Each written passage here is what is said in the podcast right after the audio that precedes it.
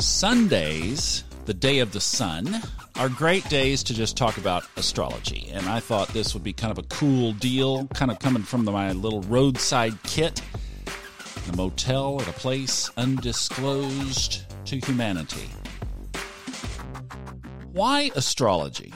Why is this why is astrology important? Why do we study it? Why is there an interest in it? Why do people give their lives to it in many cases? I know personally when I first took a look at it after most of my adult life not looking at it, I was immediately connected. It just resonated for me. Hand and glove fit, answered a bunch of questions. That's one personal story. I mean, everybody has their own. I think what's behind it is that at its essence, astrology is a symmetric, geometric, mathematical, let's call it sacred geometry, replication of the design of the universe. Plato talked about our souls being spun into existence. Okay? If you look at one of the pictures on Google, and I think even if you go on YouTube, they're animated, search up one that is the animation of the night sky or time lapse of the night sky. What you see are the stars moving in a clockwise fashion. And of course, because the Earth is the center of that focal point, then it looks like it's spinning around the Earth. So when you extrude that to our own creation, we are literally spun from light. We're spun from love. We come from love source, pure love source, but we are spun into existence through the spinning of light, the movement of light. In fact, it's kind of interesting because if you if you think about or consider the Genesis account of creation, if man was so important, why was man not created first? The stars in the heavens were created before man.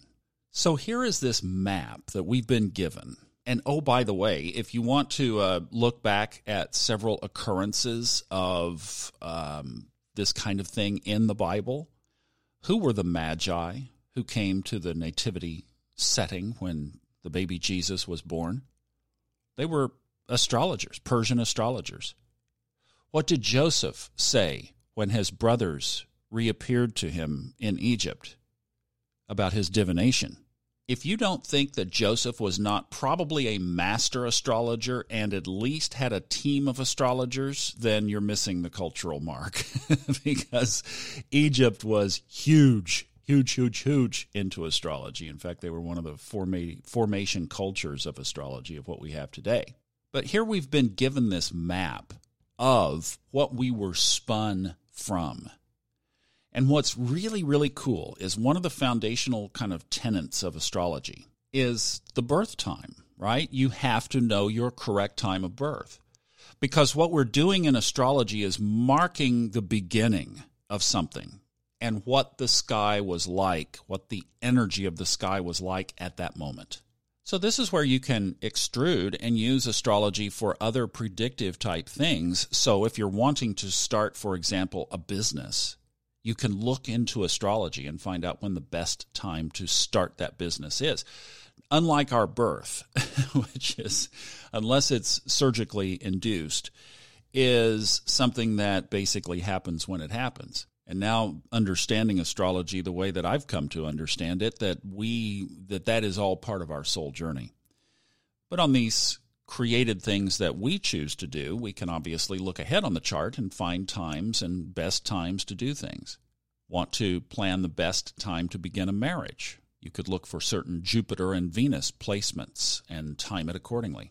But then I was listening to some material recently that was talking about this spinning into reality and this whole thing about astrology just being at the base and the core because of its geometry of the foundation of the universe and it being the map to our co creation.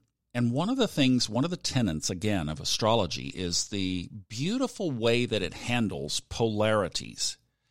So obviously, this Earth school is based on duality, right? It's based on the law of opposites, the law of polarity. One of the universal laws is the law of polarity. And astrology, probably better than anything else, shows us how those polarities can play out energetically.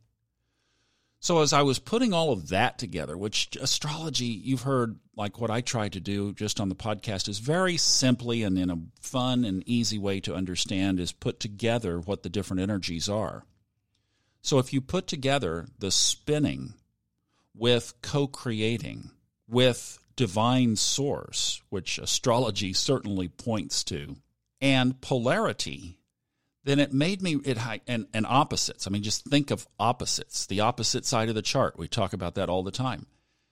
That co our co-creation, so our manifesting, our bringing things, our working with the universe to bring things into existence, spins out of the tension or struggle between the opposite energies around what it is that we are trying to co-create.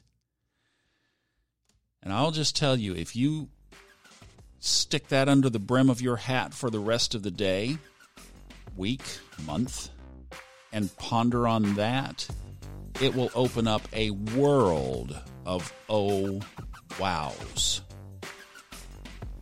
Our co creation with the universe is spun, circular, spun from the heavens through the energies represented by the planets, particularly out of the tension or the struggle of resolving the opposites.